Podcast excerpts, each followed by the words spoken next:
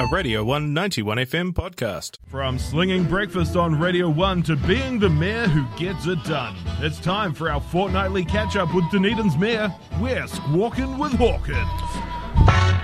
All right, right now I am joined by His Worship Aaron Hawkins um, Atamarie. Kia ora, good morning. How are we today? Very good, thank you. That's good. Did you watch the Nuggets play last night? No, I didn't. I was uh, I was unfortunately tied up with uh, tied up with work, but you know, is it too early? Is it too early to say it's the fairy tale of the year, Jamie Green? well, Yes. yes, it is. It's like well, the Warriors always win their first game. extraordinary. But no, great, uh, great to see the uh, the team back on the court, and, and great to see it in, uh, with a strong start to the season. Oh, you know, some of my great memories uh, going to watch games at the old Dunedin Stadium, which is now the ice rink, and throwing jelly beans at people in the crowd. I don't know why I did that. I was a naughty little boy, but that's all right. Moving along. Um, Dr. Sue Bidrose um, says goodbye. Um, you two started around the same time. Um, thankfully, that's the only job moving from Dunedin to Lincoln for ag research because, you know, could have happened. Um, a lot more could have been going. But um, I guess, um, if, you know, she's the public face of the D- Dunedin City Council along with yourself, uh, but her work was mostly done behind doors. Can you tell us um, a little bit about that role and, and some of her best achievements? Yeah, I think my, my second council meeting was uh, appointing a chief executive, and, and was one of the um, best decisions we made in appointing Sue over the last uh, seven years. Uh, she's um, had a remarkable impact on the organisation. Uh, as you say, as the, as the public face of the Dunedin City Council, that's not always Mm. uh, how how a chief executive operates. That, that was just her style. That, that she felt like she should be um, leading the organisation from the front, from from the front, and and, uh, and and telling people what's going on. She's a very good uh, communicator uh, to a to a wide range of audiences, um, which really pays off in situations like we've we've had in uh, in South Dunedin with um, with flooding out there, and, and where you have to uh, talk about very complex intersecting issues around uh, climate change and water infrastructure and those sorts of things. And uh, she's uh, she's very uh, very capable in that in that sphere.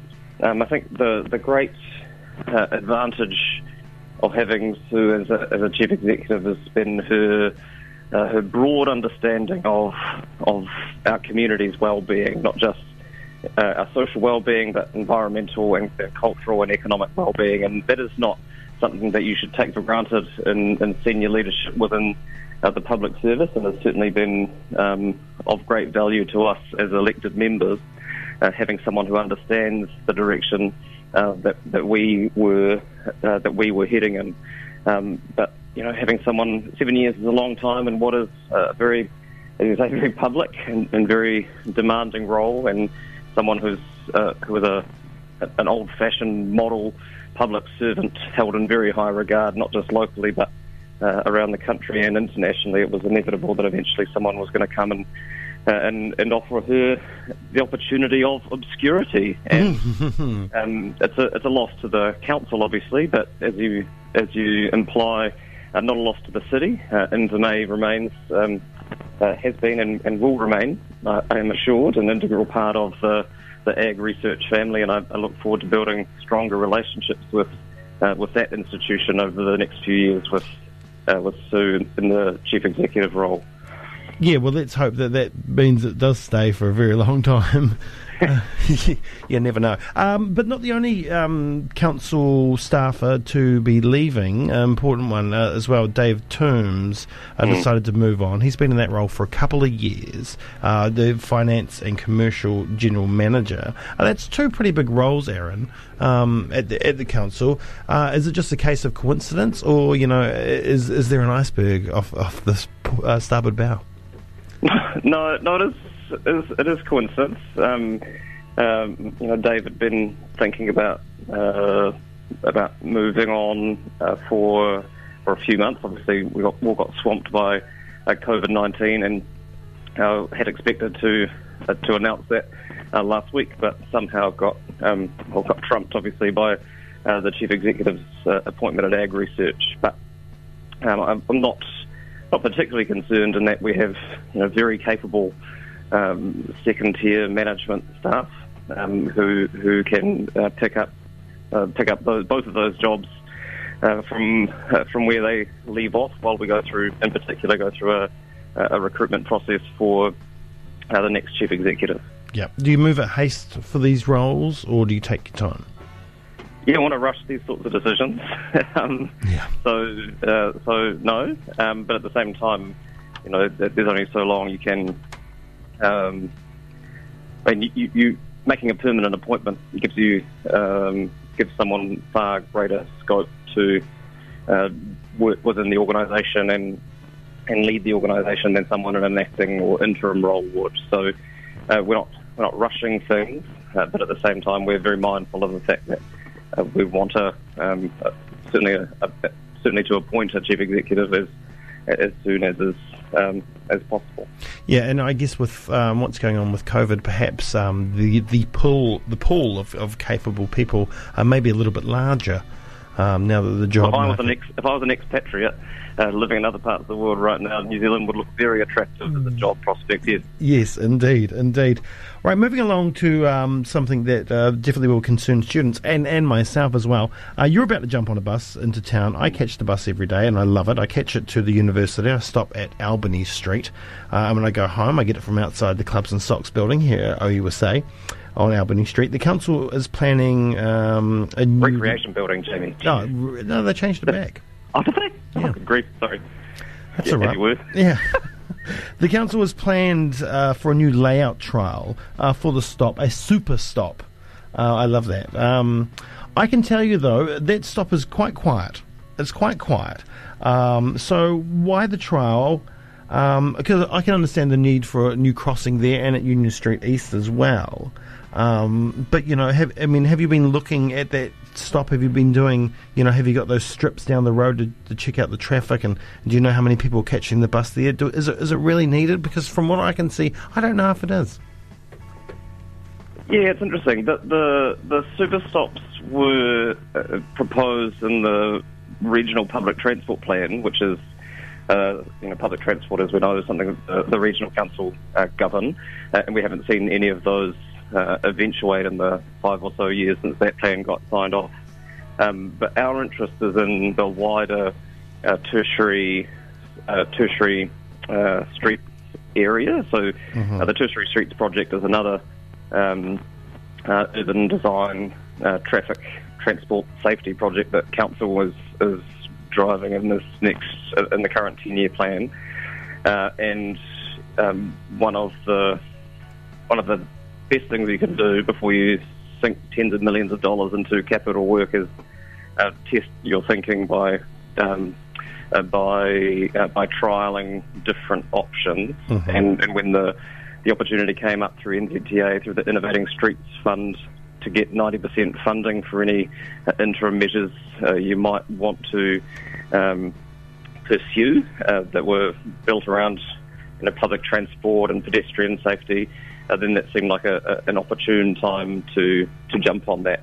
Uh, but certainly, um, we noticed when the Dundas Street Bridge was out for the floodwater protection work on um, the, you know, that, that was an issue for traffic flow.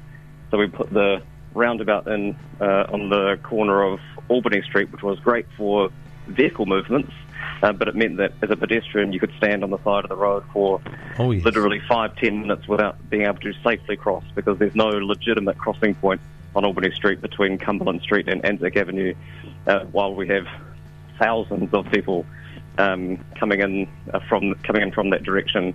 And, and there's been often been calls, particularly from OUSA most recently, to put a pedestrian crossing in there. Yeah.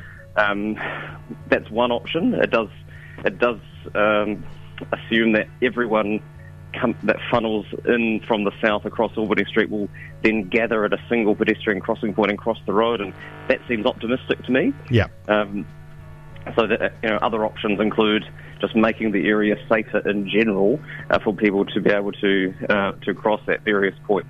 But the, all of that, all of those things, uh, are the things that we're working through as part of the Tertiary Streets project. What this does is give us the opportunity to um, uh, test out some of those ideas and, and see if they work uh, in, in insofar as you can with a temporary measure um, and, and use that to inform the ongoing thinking and design work. Um, you know, I know the trial was planned with the university and the polytechnic. Um, are they kicking in funds for these kinds of projects? You know, this is a student safety issue, uh, uh, crossings especially. Um, and as you said, well, I mean, it was amazing how much traffic was added just for the closure of that bridge. It was phenomenal, absolutely phenomenal. Um, but you know, it's kind of calmed down a little bit now, um, seeing as it's reopened. But you know, it, it, it, this is fundamentally a student safety issue. So surely the university, in some regards, is responsible for that. So, are they um, playing any bigger role other than just the design process? And, and um, you know, are they going to be paying for any of this? Uh, well, the short answer is no. I mean, at the and you know, in the case of the the, the innovating streets work, the, the city council is barely paying for it because ninety percent of the tab is being picked up by uh, by government through uh, through NZTA funds. But you know, our, it's our responsibility as the road controlling authority to make sure that we have a uh, a safe transport network in mm. Dunedin that is safe for all road users, and we need to take into account um, you know, major uh, um, ma- major what we call trip generators in, in the in the academic sense, like the university, where you have a lot of people um, coming to, to one particular spot, and we have an obligation as a, as a city uh, to make that a, a safe environment for uh, people, whether they are driving to the campus area or uh, biking or or walking there. So uh, it's our responsibility. I mean, one of the um, it's not just about safety; it's also uh, in the longer term will be an amenity project and making the, the campus a more attractive place to be. And that's an acknowledgement of the significant role the university plays as uh, as as an employer in the city and, and as a as a gener- generator of um, economic activity in the city. And the least we can do is make it a safe and a, an attractive place um, to visit, and, it will connect on to um, the the retail quarter work, the, which is you know commonly um, referred to as the George Street work, but that goes down as far as Albany Street, and the mm-hmm. Tertiary Streets project will then you know, link up from that and go down into the to the university polytechnic area. All right, um, and finally, the TranzAlpine has just reopened, but yesterday we said goodbye um, to the Dunedin Railways. Goodbye and see you again, hopefully. Dunedin Railways train. Um, why isn't why aren't we keeping it in a reduced role? Um, you know, why isn't it part of the Plan D? Because um, you know, come summer, you know, uh, there's things like the rail trail.